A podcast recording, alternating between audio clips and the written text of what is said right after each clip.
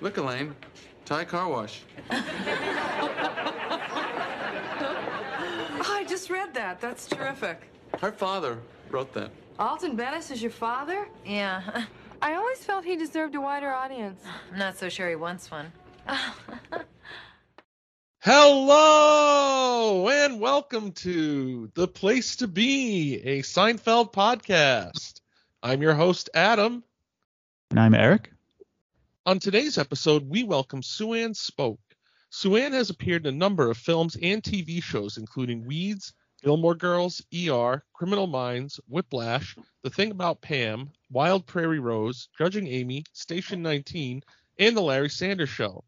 But Seinfeld fans will always remember her for playing the customer who told Elaine she was a big fan of her father's writing in the classic season 2 episode, The Jacket. And we're so glad she can join us today. Thank you for being with us, Suanne. Thank you for having me. I really appreciate it. Oh well, we really appreciate having you because honestly, you know, Eric and I have talked about this before, but this is one of our favorite episodes of season two. It's just such a classic, and you know, there aren't a lot of people that are in it outside the main four, so it's so great that we get to talk to somebody else that was in that episode. Yeah, I uh it's still there are moments from that episode that have really still make me laugh when I think about it. Not necessarily me, but um you know, George and uh Elaine's father who was Oh. hilarious. Just amazing, yeah. But before we get into your role on Seinfeld, we're actually going to go back a little bit further. You and your ex-husband worked on a show called Fridays, which Larry David and Michael Richards were also a part of. So, do you have any stories about working with them on that show? Well, certainly the thing that I would say about Larry David, because he was a cast member uh, of Fridays along with Michael Richards, and he was also one of the writers. But the thing about Larry is that what you see now was exactly what was then, exactly the same. And this would have been in like 1980, 81, 82. His personality has remained unchanged the hair has gotten a little smaller, a little grayer, but the personality has remained consistent throughout. Um, certainly, uh, Michael, I had worked with, I knew Michael uh, really quite well, and uh, Larry Charles. Um, I was very close with him for quite a long time, for several years. On that show, I also worked with a young filmmaker named Tom Kramer. I did a lot of the short films on that show and did a lot of, you know, showed up in s- special scenes, things like that. Yeah. And you say Larry is still the same, so what memories do you have of him from those years? Well, I I certainly loved that he had created for himself um, the Three Stooges, the role in the Three Stooges, which I thought was really perfect for him. He complained a lot. He was irritated a lot. He was bent out of shape a lot. Everybody and everything bothered him. you know, I mean, really what you see is what you get. And the fact that somebody has that kind of continuity of spirit and character and personality. And it's remarkable to me that he really did not have to look outside of himself to find a meritable character. He was the character and he built a huge career and platform out of it, which I think is really quite an inspiration. I will say there is a story that uh, I do remember. My ex husband's writing partner unfortunately passed away, and he was a member of the Church of Latter day Saints. And when it came time for his funeral, he wanted to go out as he had lived his life.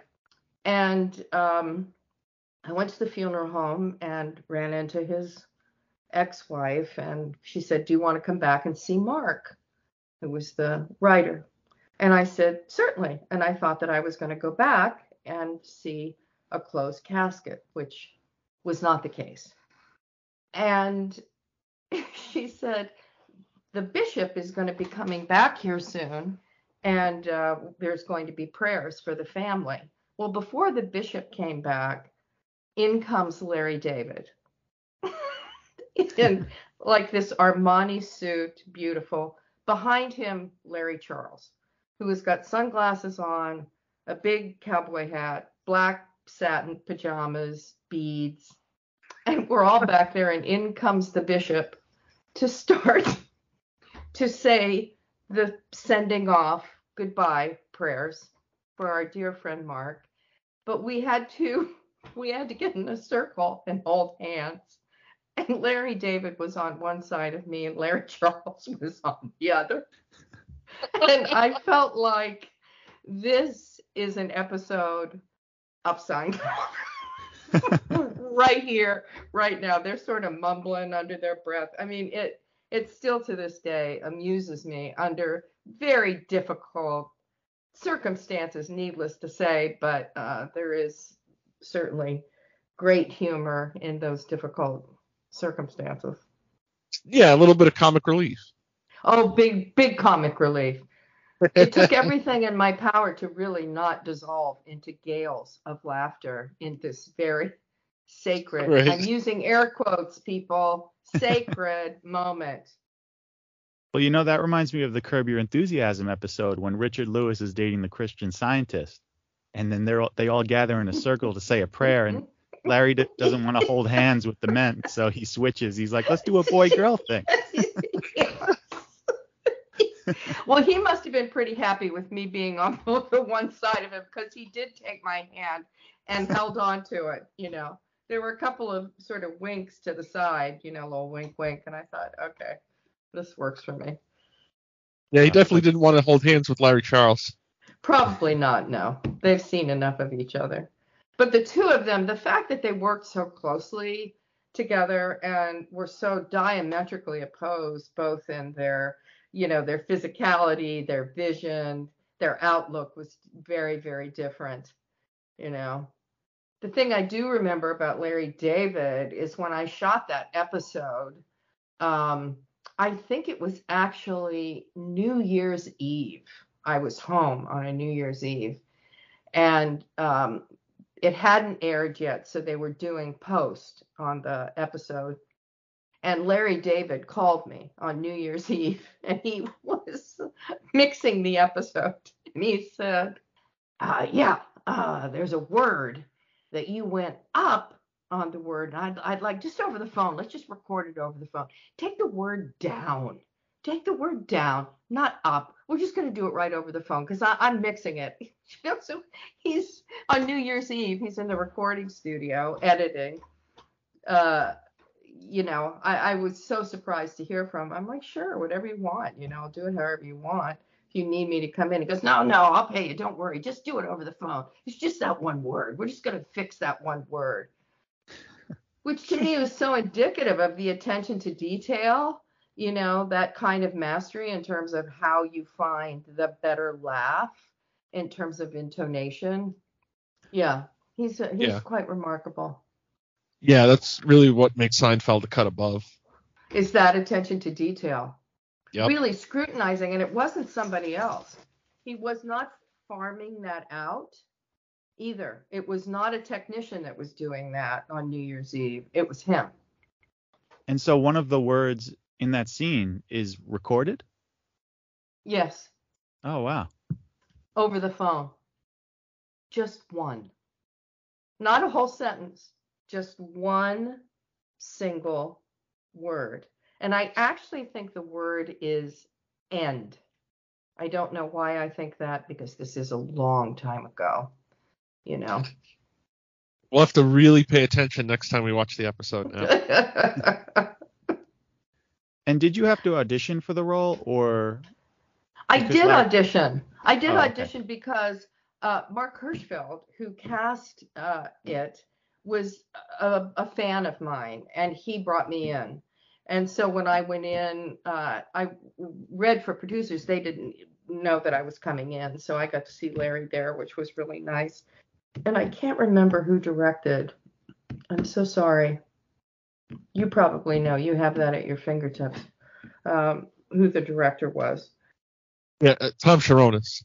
Yes, because he always wore uh, like a flak jacket. I remember one of those vests that have all those pockets in it. I didn't get much information from him directorially. I think probably because I knew Larry Charles so well. Larry talked to me a lot during that episode. And I know you knew Larry David and Larry Charles, but what about Jerry? Were you familiar with his stand up at all? Oh, yes. Yes, of course. And again, you know, uh, my ex husband and I, uh, he was very involved in stand up, and I was doing stand up at the time as well. So we were at comedy clubs five or six nights out of the week easily before he got that job.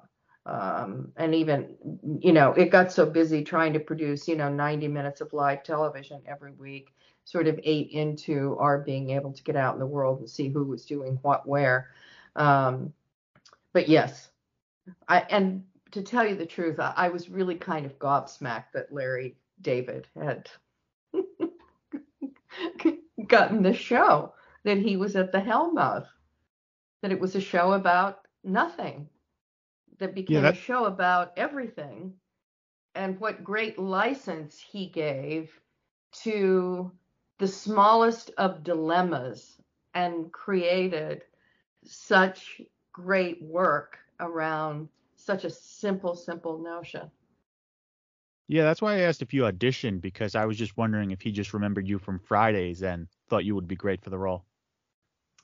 Well, I had been in touch with him. Um, I'm very happy to have been involved with it, particularly that episode, because I think that that is a really special episode. Master of the House.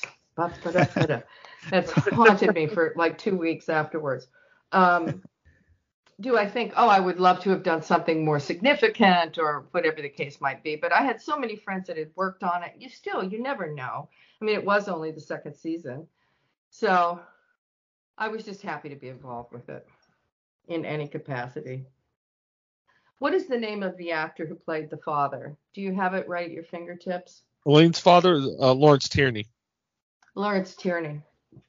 So he was quite a character, Yeah. not far afield from what you actually saw. Right. He was gruff, he was removed.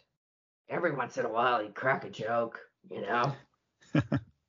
so we go to work on Friday night. We do a, a rehearsal during the day with an audience, which went very well. We go to do the episode that night. It's going very well. We're done. And I hear Larry David say something about pickups.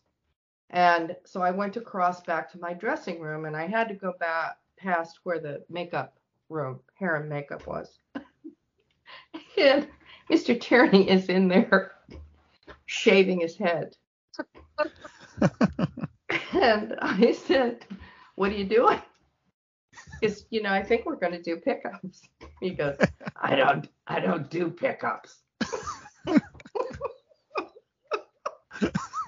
was like, I wonder if Larry knows that you don't do pickups. He literally shaved his head in the makeup, in the hair makeup room, got up, went home. And whether or not he was singing Master of the House, I have no idea. But that to me is one of that's one of my favorite stories. I just thought, what is he doing? That's fantastic. Yep. I think he was going to shoot a film uh, and he was leaving the next day, but when he was done, he was done. Yeah. I don't do pickups. Like, okay then. Is that in your contract? Yeah, and originally Lawrence Tierney, you know, Elaine's father, was going to be a recurring character, but the cast actually caught him trying to steal one of Jerry's kitchen knives from the apartment set, so they decided not to ask him back after that. Of course. Um, Were you on set when that happened? Did you hear about that? Did anybody mention it to you after? or- No, they he was a bit of a problem child. You sort of got wind that, you know, we had to you had to dance pretty carefully around him. He wasn't terribly open to direction. I also don't think he knew what was funny, but he he was so the antithesis of George and Jerry, you know, that it made the the dynamic was so hilarious the counterpoint of the two of them, him in that pink and you know with that pink and white lining and George singing, you know, Master of the House. All he had to do really was sit there. I remember him turning to George and I think it, they might have improvised this. He said, you know, something, something, choir boy, chorus boy. Uh, Pipe down, chorus boy. Yeah. yes. Master of the house, going like a chum, ready with the handshake and an open Pipe down, chorus boy. but Jason Alexander was really afraid of him. I think a lot of people actually on the set were a little scared of him. yeah, I mean, I don't blame him. Yeah, quite a character. And what was it like working with Jerry and Julia in that scene you had with them? Wonder. I mean, you know, they were very easygoing. They were very comfortable with each other. Um, I had met Jerry before a couple of times at the comedy clubs. I had not met her. He was very smart because I don't think he was the strongest actor of the foursome, but he was brilliant in terms of putting people around him who were exemplary, who were so skilled and so talented that it allowed him the opportunity, I think, to just be who he was as well and not feel like he had to manufacture very much because it was so easy to be entertained by who was around you and to sort of fall in love with them and their quirkiness which i think he did really quite well. But he could i mean he could do i, I thought in that scene particularly uh, when he held up the tie rack you know and Yeah. said car Yeah. wash you know he improvised that so he's very you know he was very very quick on his feet that way which i thought was terrific i knew that we that part of that scene was expository and that we were establishing the big entrance of the you know the dad and and us sort of diverting maybe attention from you know the kind of person he was we, you know we dispelled a certain expectation about what he was going to be you know this well-known writer professor type and in comes lieutenant colonel nightmare you know Yeah, I was gonna say because you set up his character really nicely in that scene. hmm I, yeah, it is too bad that he didn't come back because I think there would have been a lot to unearth. There was a lot about Elaine and her subsequent relationships that I think you could understand quite quite well if you got to see that father a little bit more, especially when you have like a putty, when you have you know Patrick, who I had worked with. I produced a play in Los Angeles and worked with Patrick before he was really doing much of anything, you know. Oh wow. Yeah. And uh, so I went to see him when he was doing uh, Dave's World, which was uh, on the same lot, if I remember correctly, over at CBS Radford. And what was your overall impression of the show? Like even just the scene you were in, like we talked about Jerry doing the Thai car wash. Mhm. Um, there's also the back and forth he has with Elaine when they talk about how why don't they open up an entire store of the back, call it just back. You walk in the front, you're immediately in the back. Like, like those are the things in the earlier seasons that I love. I know Adam loves as well. Just there's so much great dialogue.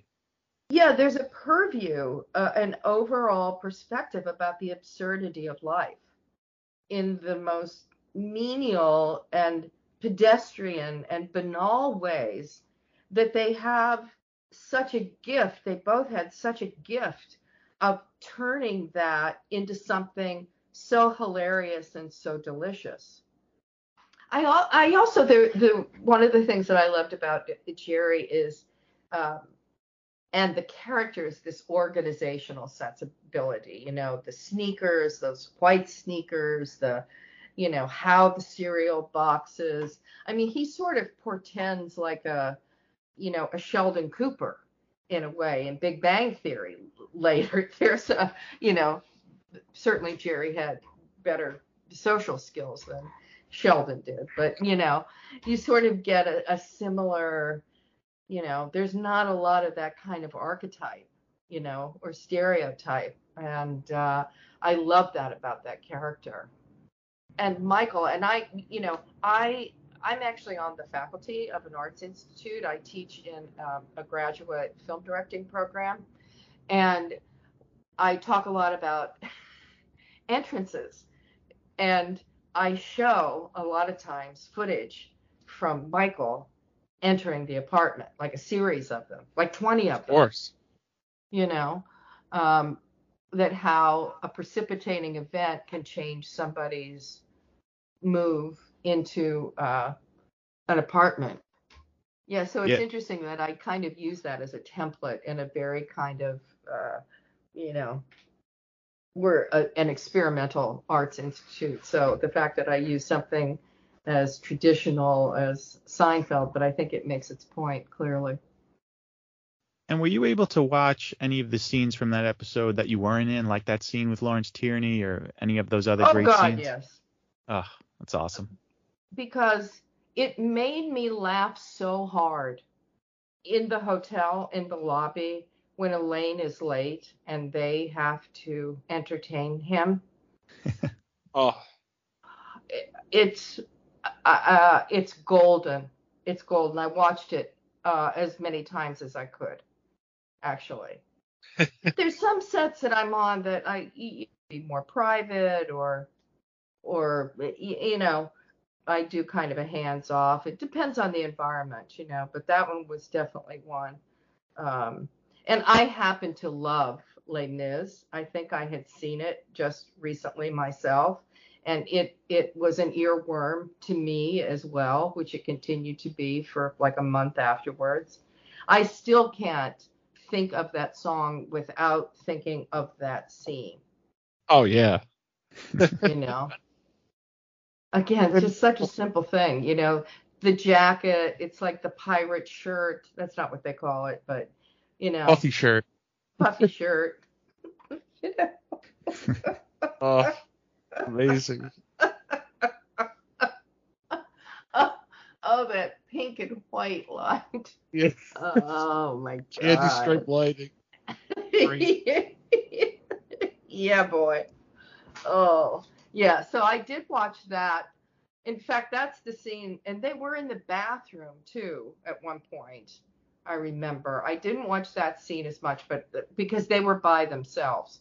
I love just watching the three of them together. That just, you know, the their de- the degree of awkwardness and uncomfortability was at the root of that scene that just made me laugh so hard. And aside from getting to watch, you know, the scenes with uh, Jason and Jerry and uh, Lawrence Tierney, um, do you have any other memories of Jason or Michael that week? Um, well, Michael and I had known each other pretty well uh, from Fridays. I don't remember anything. I'm sorry specifically about you know chatting something up. I what year was that shot? 1989. That was 91. Okay. Yeah, that's a long time ago, my friends. I'm old now. It's Year after I was born. yeah, you're killing me. You're killing me. You remember a lot say, though. You have some great stories. I will say. Oh, yeah. a- we had a Christmas party that year. Seinfeld had a big Christmas party, and um, and that's why I think that that New Year's Eve was when we when Larry called me to change the because it hadn't aired yet. Anyway, um, I go to this Christmas party in a white turtleneck with a white lace skirt. I was younger then, and uh, white boots, and um, with a white purse. Christmas, you know, I look like a snowflake, and they had passed hot wings as an appetizer. I love hot wings. So I rationed. I took like two. maybe three. Took my first bite, was talking to Larry David, and I tipped the plate, and the hot wings bounced down my chest, my stomach, my skirt, my purse, my shoes, my my white, my beautiful white snowflake winter ensemble at the Seinfeld Christmas party was covered from top to toe with hot wing sauce. And I made a quick, quick exit because I was humiliated and was also afraid that it could be fodder for an episode. I know all the people to do it in front of. yeah, exactly. Exactly. And Larry laughed very, very hard as I was trying to catch the hot wing in the air. You know, a juggling act with hot wings brought to you by. Oh, that's great. Where did they have that Christmas party? I want to say that it was the improv. I think it was at the improvisation on Melrose. Who else was at the party? Like, were there any guest stars from any of the episodes from that season that you remember? I don't remember, I'm sorry, off the top of my head, but it was packed. It was a mob scene. Because again, that was a time where we had the luxury of money was spent on parties and celebrations and events and, you know, things like that. So uh, there's less of that these days, you know, unless you're a Kardashian or something like that. You know, or a or a real housewife of somewhere repugnant. And you mentioned the jacket earlier, and that's one of the biggest mysteries in the history of the show is how much that jacket costs. And you're probably the only cast member we're going to talk to that was in this episode. So we have to ask you, do you know how much that jacket cost? I think it was 400, 450, which at that time would, would have been a chunk of change, right? Yeah, that's true. 20, uh, 30 years ago. Yeah. Yeah. Did someone tell you that? I can't remember how I know that. Oh, but you do know. I think that Wow. that's what it was. We're getting the This- exclusive. This is a breaking exclusive. Wow. well, I don't Love know. uh, I, I don't know how breaking it is, but that's my recollection of it. I think that there was there was a tag on it that they shared that they looked at, and I think I caught a glimpse of it, and I remember a four, and I don't think it would have been four thousand dollars. It's too Oh, sporty. would've the been- I jacket's mean- too sporty. Yeah. That's fun. Well, because we did an entire episode about Seinfeld mysteries, and that was one of the top ones we talked about. That's that's one that people are always wondering how much did Carrie pay mystery for that jacket. dispelled. And so, Wow, you this know, is great. Do you guys ever get a? I mean, ha, have you ever heard from Larry David or Larry Charles? Has anyone ever reached out to you? Well, I'm sure they listen all the time, but uh, we. No. That is my. Larry David's our number one fan. That is my belief and prayer for you. Yeah, Thank you. honestly, we haven't reached out yet. I'm too afraid.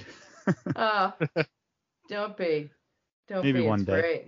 Keep. Yeah. You know, you're keeping love alive. That's what you're doing, right? Yeah. Yeah. I like that.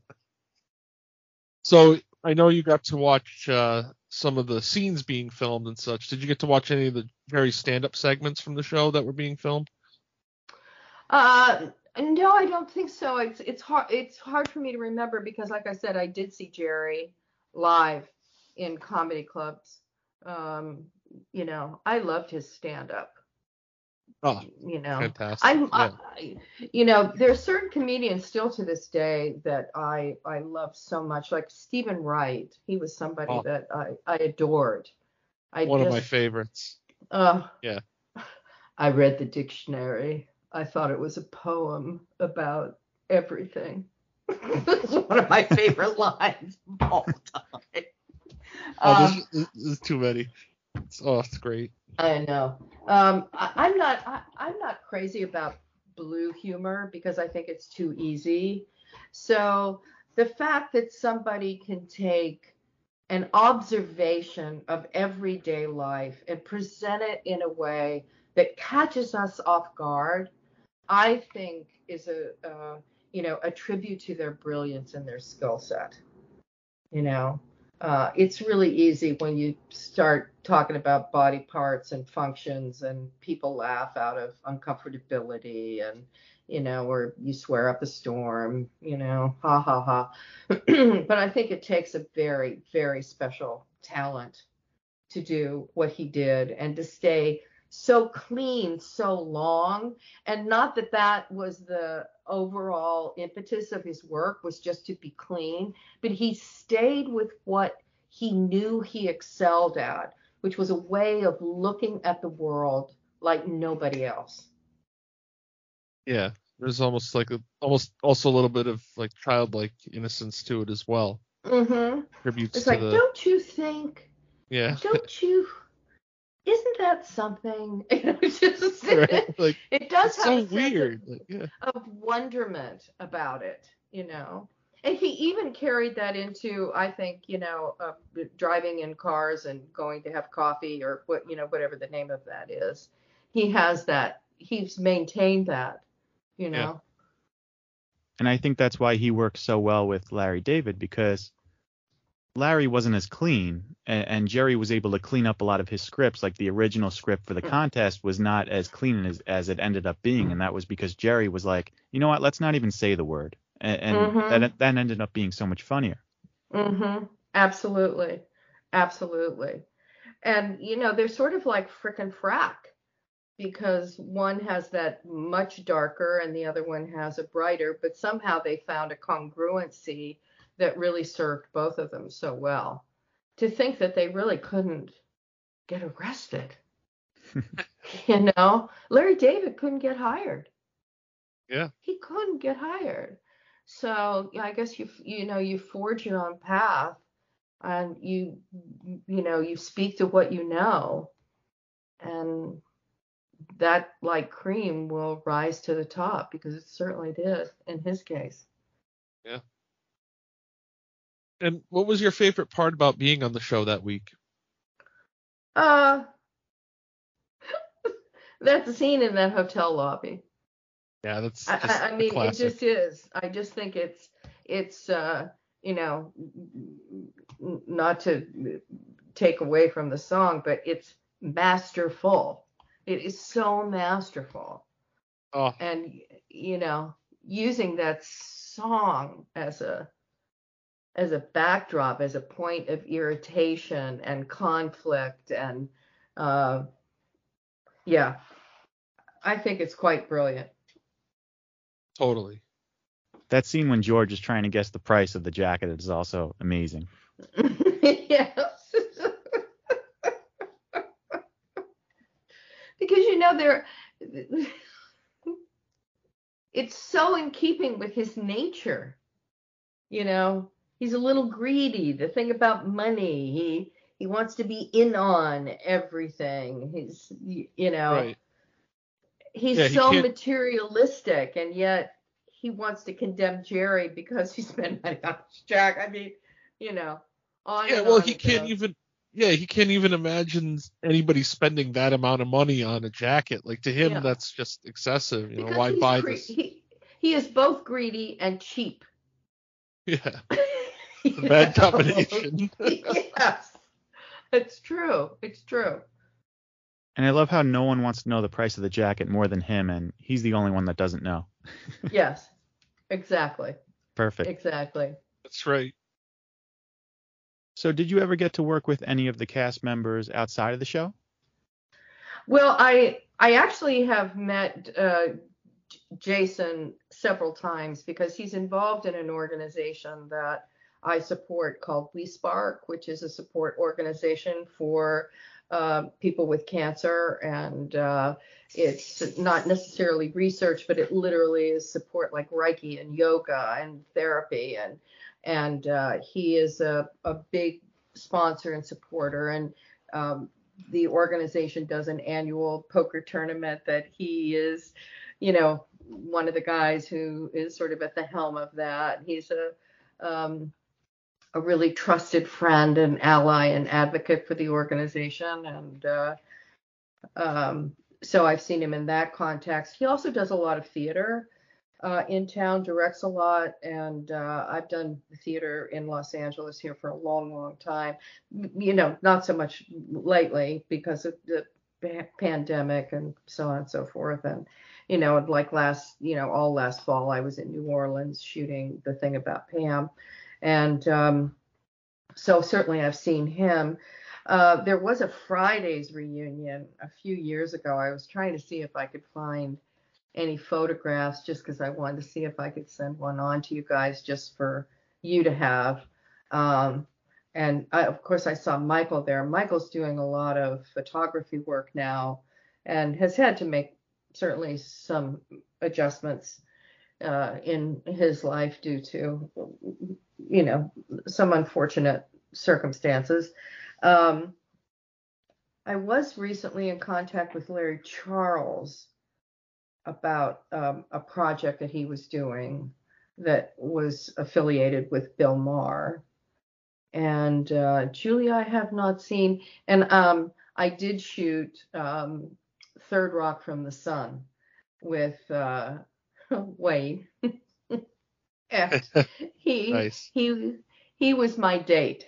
Uh, I was double dating with was another actress and John Lithgow, and uh, that was another situation where even in the scene together, we all laughed so hard that we could hardly even get through rehearsal.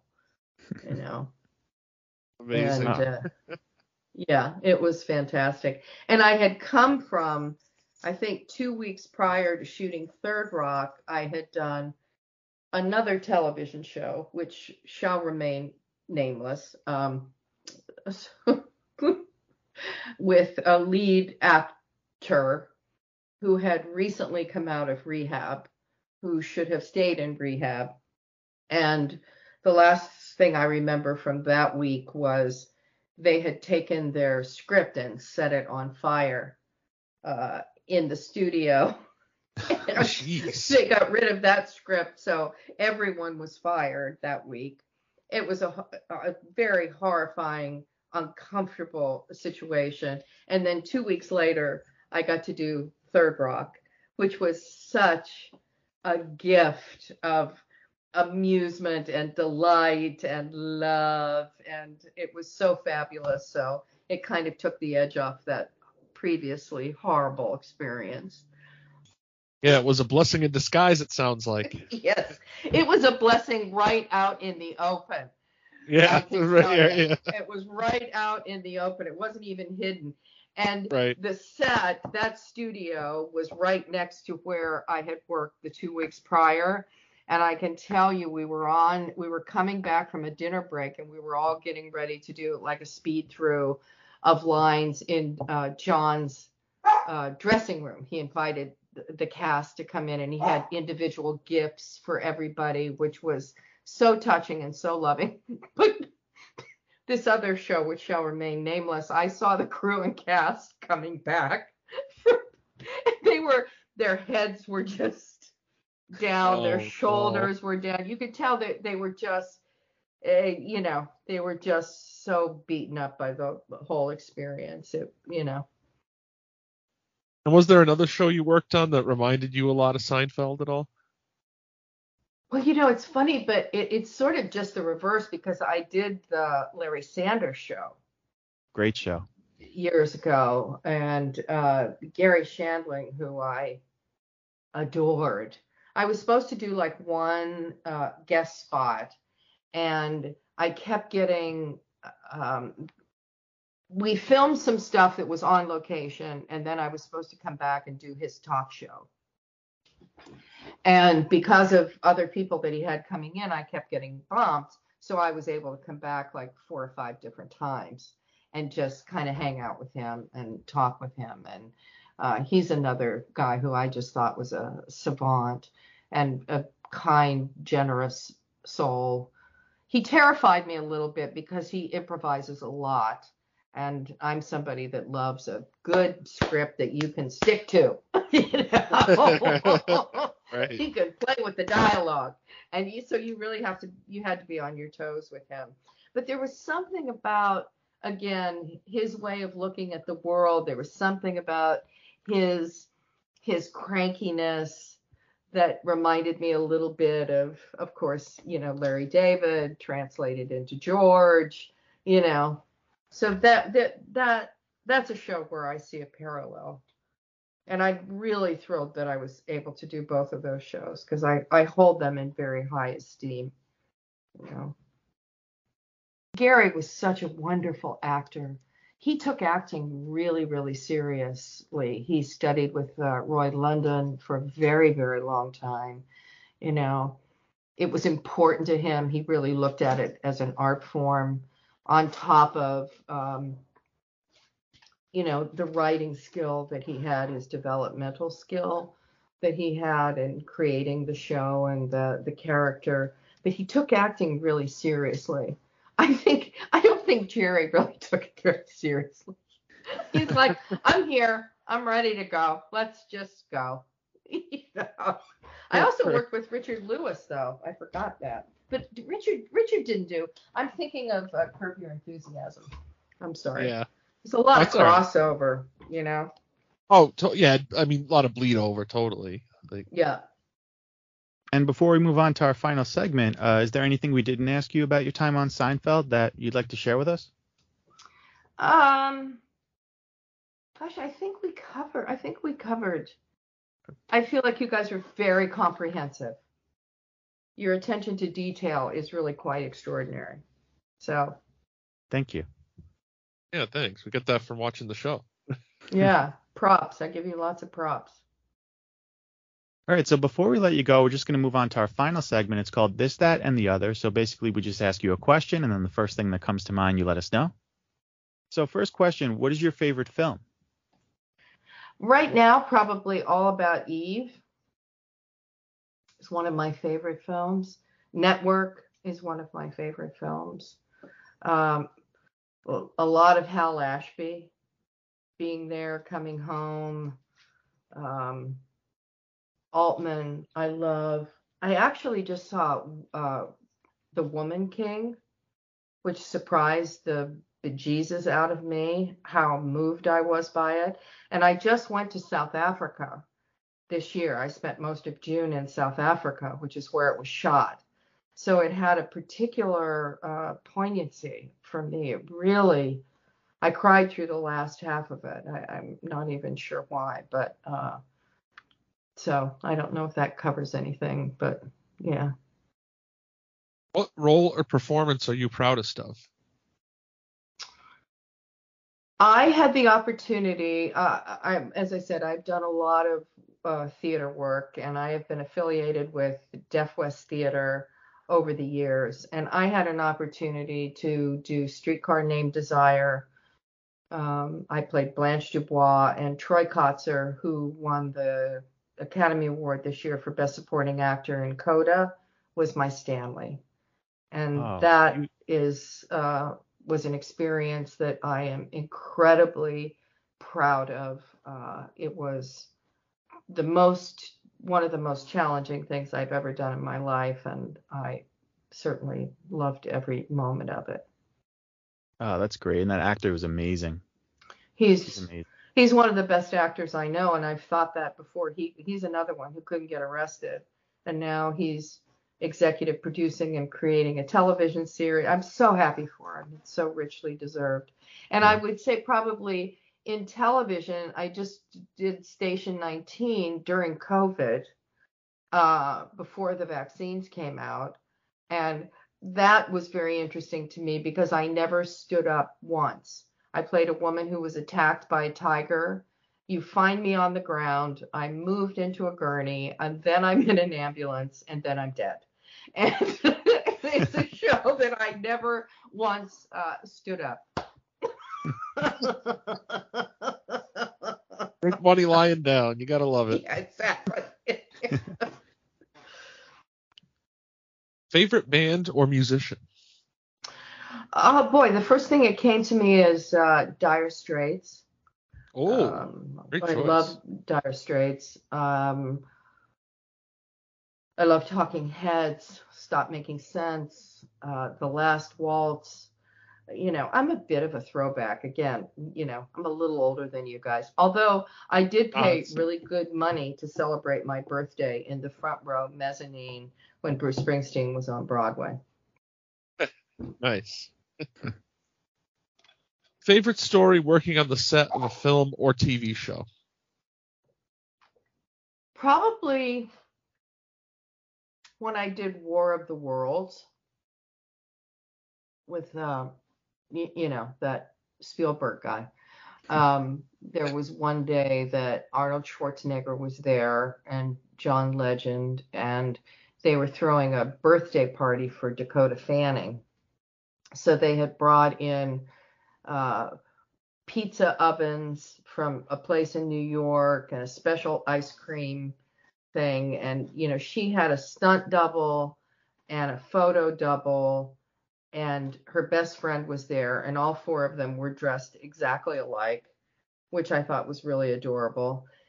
She was quite remarkable because she would sort of sit up and talk to you, and, you know, because we were up on this rigging thing this you had to get into you know you had to climb these stairs and ladders to get into the pod where the aliens had captured us and and um she would just be talking about this that and the other thing and uh, you'd hear Stephen call from across the way so Dakota are you ready to go? And she'd go just a minute Stephen. She'd say hold on just hold on a second. And she'd lay back and tears would start to pour down her face She'd go, okay, Stephen, I'm ready. it was cute to see. I thought, this little kid is a wizard. She's a wizard. and Wow. also, we worked with a lot of, uh, it was one of the first times I worked with so many stunt people. There was a group of actors that we were all together, and then the the crowd was subsidized by stunt people and they they engineer the stunts, build the stunts, execute the stunts. And, you know, these were long, long days at Sony Studios. And I remember it was a Friday. And I think I'd had already that week like 25 hours of overtime, which meant they did as well, at least. And they were so anxious to get out to leave Sony because they were going to catch one of the last flights out to fly to Aspen so they could snowboard for the weekend. And these were not children. I mean, these were guys and gals who were like in their mid 40s. And I thought, well, I'm going home and taking a nap, so good luck.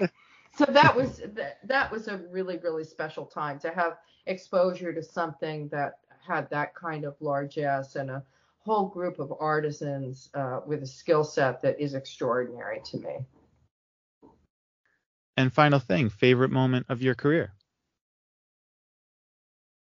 I I've had the opportunity on stage to win two big acting awards, best performances, and uh, both of them I was very proud of. Particularly one where I had produced a piece that was about a woman who had um, a severely disabled child, and I have a severely disabled sibling. So to be able to take a life experience uh, and translate it into something theatrical and to be acknowledged for that really meant a great deal to me. So yes. And I and I'm always I'm grateful to work. I you know, I'm a character actor. I'm a good utility player. I I I show up on the set like a happy gal. So That's great. Well, it's just amazing. It just goes to show you you had such a small role on Seinfeld, but it just goes to show you you never know who's going to be an amazing guest, and you were certainly incredible. Uh, it, it was a pleasure to talk to you, and we, we just can't thank you enough. Thank you so much for joining us today. You are so so welcome. It really was a pleasure to talk with you guys, and I give you uh, again. I I'm very inspired by by what you're doing and how you're doing it, and you know, stay the course. And I can't wait to see what you tackle next. Thank you so much. Yeah, no, you had some amazing stories, and it's just so great to hear the perspectives of people that, you know, you may have had just a well, you, you know, people might think it was just a small role or just a few lines, but it doesn't matter. You're a part of the Seinfeld lexicon, and for that, you know, we thank you for uh for everything. Well, here we go. Congratulations. Yay! we did good. Thank you so Well- much. Have have a great night. Take care. Thank, Thank you. you Have a so good night. much. All right. Bye bye. Thank you for listening to this week's episode. If you have any questions or comments, please feel free to email us at theplacetobeseinfeld at gmail.com. You can also find our show on Facebook at The Place to Be, a Seinfeld podcast, Twitter at TPTB Seinfeld, and Instagram at theplacetobe.podcast. You can find our show on Anchor, Spotify, Google Podcasts, Breaker, Pocket Casts, Radio Public, and Apple Podcasts. And if you'd like, please rate and review. It really helps us out. Until next time, be sure to hang up your pants for the perfect crease. Which one's supposed to be the funny guy? Ah, he's the comedian. I, I'm just a regular person. No, no, he's just being modest. We had a funny guy with us in Korea. Tail gunner. They blew his brains out all over the Pacific. There's nothing funny about that.